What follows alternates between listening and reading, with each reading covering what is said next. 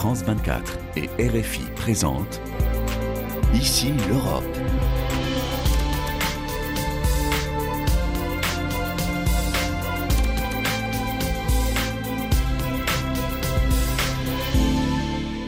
Bonjour et bienvenue dans Ici l'Europe. Il est au cœur de la construction européenne depuis 30 ans, symbole de la fin des frontières, de la libre circulation des biens, services, personnes et capitaux, de l'harmonisation des normes. Le marché intérieur est aujourd'hui confronté au retour en force de l'État et de l'interventionnisme industriel. Face à la concurrence croissante de la Chine ou des États-Unis, comment réinventer ce marché unique et l'adapter aux transitions numériques et écologiques? Pour en parler, nous accueillons l'ancien Premier ministre italien, ancien chef du Parti démocrate et actuel président de l'Institut Jacques Delors. Enrico Letta, bonjour. Bonjour. Vous êtes actuellement chargé d'écrire un rapport sur ce marché intérieur. Alors après le Covid, la guerre en Ukraine, la crise énergétique, l'État pompier, mais aussi l'État planificateur a fait son grand retour en Europe. Vous diriez que c'est la fin d'un certain libre-échange et cet interventionnisme des États peut-il être durable? La question clé est le fait que cet interventionnisme des États a été fondamental pour euh, surmonter la crise et les crises qu'on a eues, évidemment, vous les avez citées. Mais la question essentielle est le fait que le monde a changé et la présence de la Chine, euh, de l'Inde, des BRICS et une nouvelle assertivité de la part des États-Unis du point de vue industriel avec le Inflation Reduction Act euh, ce qui est en train de se passer euh, avec les instabilités, la guerre, euh, l'agressivité de la Russie, fait en sorte que l'Europe ne peut plus se considérer tranquille si elle est dépendante en matière de technologie, en matière d'énergie, en matière de sécurité. Donc il faut être plus indépendant. Mais comment l'être sans détruire les quatre libertés que vous avez citées et sans faire en sorte que tout passe par l'État, en plus en sachant l'État est seulement national. Et au niveau européen, euh, il faut chercher de trouver euh, les euh, dimensions, les fonctions, le financement pour de grands projets européens. Sinon, on va avoir des États qui redeviennent puissants, mais ils sont petits par rapport, chacun petit par rapport à la Chine, à l'Inde. Donc il faut être plus, plus puissant au niveau européen avec de grands projets de champions européens, avec un projet de euh, indépendance. On l'appelle souveraineté européenne, on peut l'appeler euh, Open Strategic Autonomy. Voilà, ça c'est le sujet. C'est un sujet, je pense, central pour l'avenir de l'Europe dans les prochaines années. Alors justement, face aux récentes crises qui ont montré ces dépendances que vous venez de souligner, comment l'Europe peut-elle devenir plus euh, souveraine? Comment peut-elle reprendre le contrôle? Mais, par exemple, je vous cite le secteur sur lequel nous sommes plus en difficulté, le secteur euh, de la technologie, des télécommunications. C'est un secteur sur lequel on a eu des grands avancées dans le passé, dans le passé récent, mais on se trouve aujourd'hui, par exemple, confronté avec un problème de dimension. Euh, nos entreprises de télécommunications, euh, à cause du fait que le marché est fragmenté en 27 marchés nationaux, ont une taille qui n'est pas absolument comparable à celle des géants américains et chinois. on sait tous très bien que dans ce marché mondial, euh, la dimension compte. Et qui mettra les règles du futur dans le domaine des télécommunications? Jusqu'à maintenant, grâce au euh, à ce qu'on a appelé l'effet Bruxelles, on a été capable de faire en sorte que notre capacité de régler est devenue euh, un espèce de benchmarking euh, mondial. Mais est-ce que ça va continuer à être comme ça si les grands géants des télécoms sont tous américains ou chinois? Alors là, il faut voir comment surmonter cette fragmentation, faire en sorte qu'il y ait des projets transfrontaliers et qu'il y ait qu'on aille vers un marché européen des télécoms. Je vous ai fait, euh, je vous ai euh, présenté un exemple. On pourrait faire la même chose dans beaucoup d'autres domaines. mais justement, là, vous parlez des télécoms, mais recherche d'autonomie dans les domaines stratégiques, demande de réciprocité dans l'accès euh, au marché public, contrôle des investissements étrangers. L'Union européenne est-elle en train de devenir protectionniste? Euh, elle est, elle est, en train de devenir une puissance euh, qui n'est plus naïve comme elle a été euh, pour longtemps, parce qu'on a tout, d'un coup appris que confier notre dépendance énergétique aux Russes et au monde arabe, ce n'était pas une idée géniale. Évidemment, la France a son indépendance qui est liée au nucléaire, mais tout le reste de l'Europe, et je parle de l'Allemagne, je parle de mon pays, l'Italie, on, se trouve dans un état de dépendance. On a tout de suite compris que cette dépendance devait cesser. Alors il faut qu'on aille dans une dimension dans laquelle c'est au niveau européen qu'on prend les décisions et on cesse de se fragmenter là aussi. Mais la même chose, je vous ai cité le, sujet de l'énergie, je pourrais citer le sujet de la défense. On a appris qu'on ne peut pas euh, seulement être 27 euh, euh, fragmentés, chacun pour soi, parce qu'à la fin, on, a, mhm. on s'est trouvé la guerre aux portes. Et donc, par exemple, l'industrie de la défense, comment la faire monter en puissance Quand j'ai cité nos voisins, je vous cite un autre grand sujet qui touche tout ce dont on est en train de parler, c'est-à-dire l'élargissement les prochaines années et sûrement la prochaine législature européenne, les prochaines cinq années. Euh, Enrico Letta, vous, parlez, de, fin de naïveté. Euh, aux États-Unis ou en Chine, les investissements dans la transition énergétique sont massifs. On a beaucoup entendu que les aides américaines étaient euh, simples d'accès, euh, là où en Europe, les procédures étaient longues, compliquées. Un peu plus d'un an après le lancement de ce plan américain, quel bilan en tirez-vous? Euh, les entreprises euh, européennes se sont-elles massivement délocalisées vers les États-Unis? C'est un bilan dans lequel il faut tout de suite dire une chose positive. Finalement, les, les Américains ont décidé d'investir dans le green, puisque c'est parmi les plus grands pollueurs de la Terre. Donc là, notre sujet à nous, euh, c'est comment faire en sorte qu'on soit capable de faire ça au niveau européen, et non pas seulement les aides d'État nationaux, parce que les aides d'État nationaux, avec une Europe si fragmentée, avec mhm. un grand pays, l'Allemagne, et des petits pays, si on est seulement aux aides d'État nationaux, ça ne va pas marcher. Ça va fragmenter, ça va nous rendre moins compétitifs. Alors vous l'avez dit euh, justement, pour être compétitive. Euh, euh, L'Europe, elle doit. pour une solution européenne. Voilà, Bien sûr, vous l'avez dit, l'Europe, elle doit réduire euh, ses dépendances énergétiques. Alors, dans, dans, le renouvelable, elle doit sécuriser ses approvisionnements en métaux critiques, indispensables à la fabrication euh, d'éoliennes ou de batteries électriques. Les objectifs fixés par l'Union européenne sont-ils réalistes? Les populations sont-elles prêtes à voir rouvrir des mines sur le sol européen?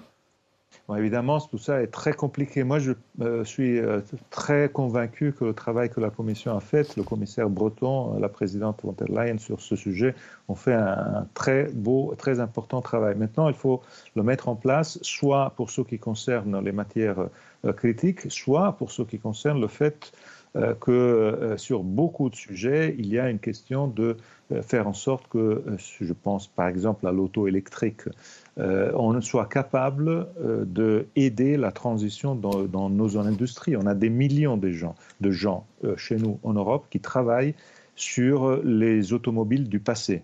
Évidemment, on ne peut pas dire à ces gens, maintenant vous perdez votre travail et c'est fini. c'est pour ça que quand on parle de transition verte et les sujets que vous avez cités, il faut toujours la mettre ensemble avec une transition sociale, une transition juste faisant en sorte donc que euh, tout ça ne euh, n'amène pas une perte massive de jobs, euh, de travaux, parce que sinon, évidemment, l'effet va être un, effet pervers. Enrico Letta, depuis ses origines, le marché intérieur affiche de nombreuses imperfections, de nombreuses disparités. Il y a eu des gagnants et des perdants. Des régions entières se sont retrouvées désindustrialisées, dépeuplées. Comment y remédier aujourd'hui et comment peut-être rendre les fonds structurels européens plus efficaces ça, c'est un des points essentiels. Euh, Jacques Delors, quand il a lancé il y a 30 ans le marché unique, il a lancé en même temps la politique de cohésion pour aider les régions les plus défavorisées. Et aujourd'hui, on voit en plus, avec la fermeture euh, d'hôpitaux ou euh, le, fait que beaucoup de régions plus rurales sont dépourvues de services, que cet aspect est en train de euh, continuer. Donc euh, oui, le futur du marché intérieur doit être lié euh, au fait que la politique de cohésion soit relancée et au fait que les régions rurales soient aidées et soient aidées à faire en sorte qu'on puisse vivre là. Vous savez, moi je le dis en un slogan, le marché unique, c'est disons, la liberté de mobilité, la liberté de bouger. Mais nous devons aussi donner la liberté de rester aux gens. Ceux qui vivent dans un territoire où ils sont nés, où ils veulent rester, ils doivent considérer que l'Europe les aide. C'est pour ça qu'aujourd'hui, c'est un sujet tellement important de faire en sorte que l'Europe soit perçue comme un aide, comme un soutien, non seulement par ceux qui veulent eh, bouger, mais aussi par ceux qui veulent rester. Mais comment peut-elle le faire? Comment peut-elle y parvenir? Évidemment, il y a une question essentielle qui est liée aux services d'intérêt généraux. Comment faire en sorte Et un, ce sera un des piliers de mon rapport. Évidemment, je ne peux pas le spoilerer maintenant, mais ce sera un des piliers de mon rapport. Comment faire en sorte que les services d'intérêt général ne soient pas seulement concentrés dans les villes euh, ou dans les grands centres, mais qu'il y ait une capacité dans le territoire de ne pas abandonner le territoire? C'est un des sujets aujourd'hui qui mhm. touche le plus les populations. Alors 30 ans après sa, après sa, création, il n'y a toujours pas de marché commun du travail, euh, de capitaux ou même des banques. Certains pays se livrent à une véritable concurrence fiscale. Il n'y a aucune convergence des modèles sociaux. Euh, dans ces conditions, comment réformer le marché intérieur et quelles seront vos autres priorités dans le cadre vous du avez rapport? touché, vous avez exactement touché les points sur lesquels le marché intérieur, euh, jusqu'à maintenant, n'a pas été complété. Il n'a pas été complété parce que Delors avait dit on, fait le marché intérieur sur tout, puis les États membres ont dit non sur ça, pas sur ça. Euh, ceci, on l'enlève et, ils ont détricoté à la fin. Donc maintenant, il faut comprendre qu'en ayant détricoté, par exemple, vous avez cité le marché financier, quel est le résultat? On a 27 marchés financiers et les Américains sont des géants et même Londres reste encore euh, euh, plus importante parce qu'on a encore la fragmentation des marchés financiers. Donc, dans mon euh, rapport, comment compléter le marché unique des services financiers, des assurances, des banques, ce sera un des points essentiels. On ne peut pas continuer avec la fragmentation qu'on a aujourd'hui. Cette fragmentation ne fait que aider Londres et les États-Unis. Donc euh, euh, ça, va être un des sujets majeurs. Vous avez cité aussi euh, la mobilité du travail. il y a eu des avancées. Je cite le fait que dans ces dernières années, le changement et la nouvelle directive des travailleurs détachés a été un bon pas en avant pour éviter le dumping social, mais avec l'élargissement qu'on va vivre dans les prochaines années, avec les pays des Balkans occidentaux, l'Ukraine, là, il faudra se poser à nouveau le problème de comment rendre notre marché du travail efficace. Et donc, il faudra, euh, je pense, hein, travailler sur la question de la portabilité des droits des travailleurs. C'est une des questions fondamentales. Je, je peux déjà vous dire que ça va être un des piliers de mon rapport. il y a, d'autres questions hein, fondamentales. Enrico Letta, en 2021, euh, l'Europe a pris euh, des engagements ambitieux, le pacte vert euh, pour le climat, mais ces derniers temps, les dernières mesures ont du mal à être adoptées avec le retour de l'inflation. Certains chefs d'État réclament même une pause réglementaire. Qu'est-ce que ça vous inspire, ce recul de la, de la cause climatique? Sur la cause climatique, il faut aller de l'avant. Euh, parce que la cause climatique euh, concerne notre avenir, l'avenir euh, de nous tous, de nos sociétés, l'avenir de la planète. Il faut le faire évidemment en convainquant les autres, les grands pollueurs du monde. il va y avoir une COP prochainement et ça va être un, autre élément fondamental. La question de l'acceptabilité par les citoyens et par les entreprises de cette transition énergétique. Comment, comment rend-on cette transition acceptable? Parce que euh, la chose essentielle, est il faut que cette transition soit perçue comme utile. Je pense par exemple euh, à la transformation de, la mobilité. La mobilité électrique et la mobilité en transport commun, c'est quelque chose d'utile.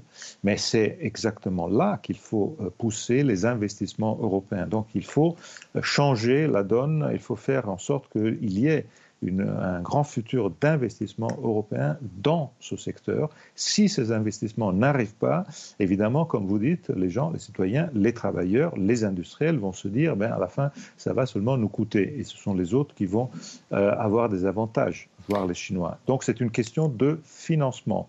Et je pense que tenir compte de ce que les Américains ont fait doit être un des éléments pour savoir que, qu'est-ce que nous-mêmes nous devons faire dans le futur.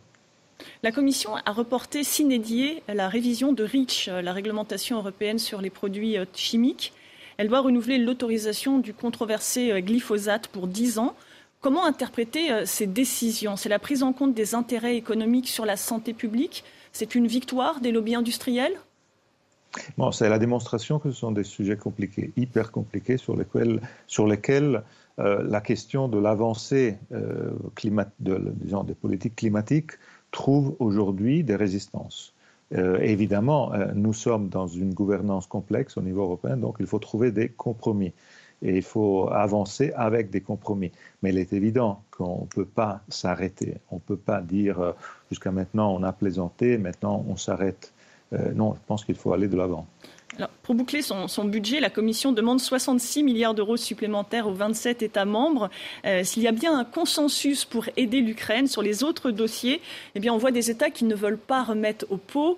Euh, faut-il couper euh, dans certaines dépenses? Et si oui, lesquelles? Je pense qu'il faut surtout ajouter de l'argent. il faut ajouter de l'argent parce que je pense que ce sera politiquement infaisable de terminer avec les aides du post-Covid, du fameux Next Generation EU. Relance euh, post-Covid oui, et de revenir au budget à 1% euh, qui était le budget du passé. Ce budget du passé n'est absolument pas adapté aux nouvelles demandes que les États membres même font à l'Europe en termes tout ce que tout ce dont on a parlé dans les dernières 15 minutes, ça veut dire tous des ambitions majeures au point de vue européen. Ces ambitions doivent être financées.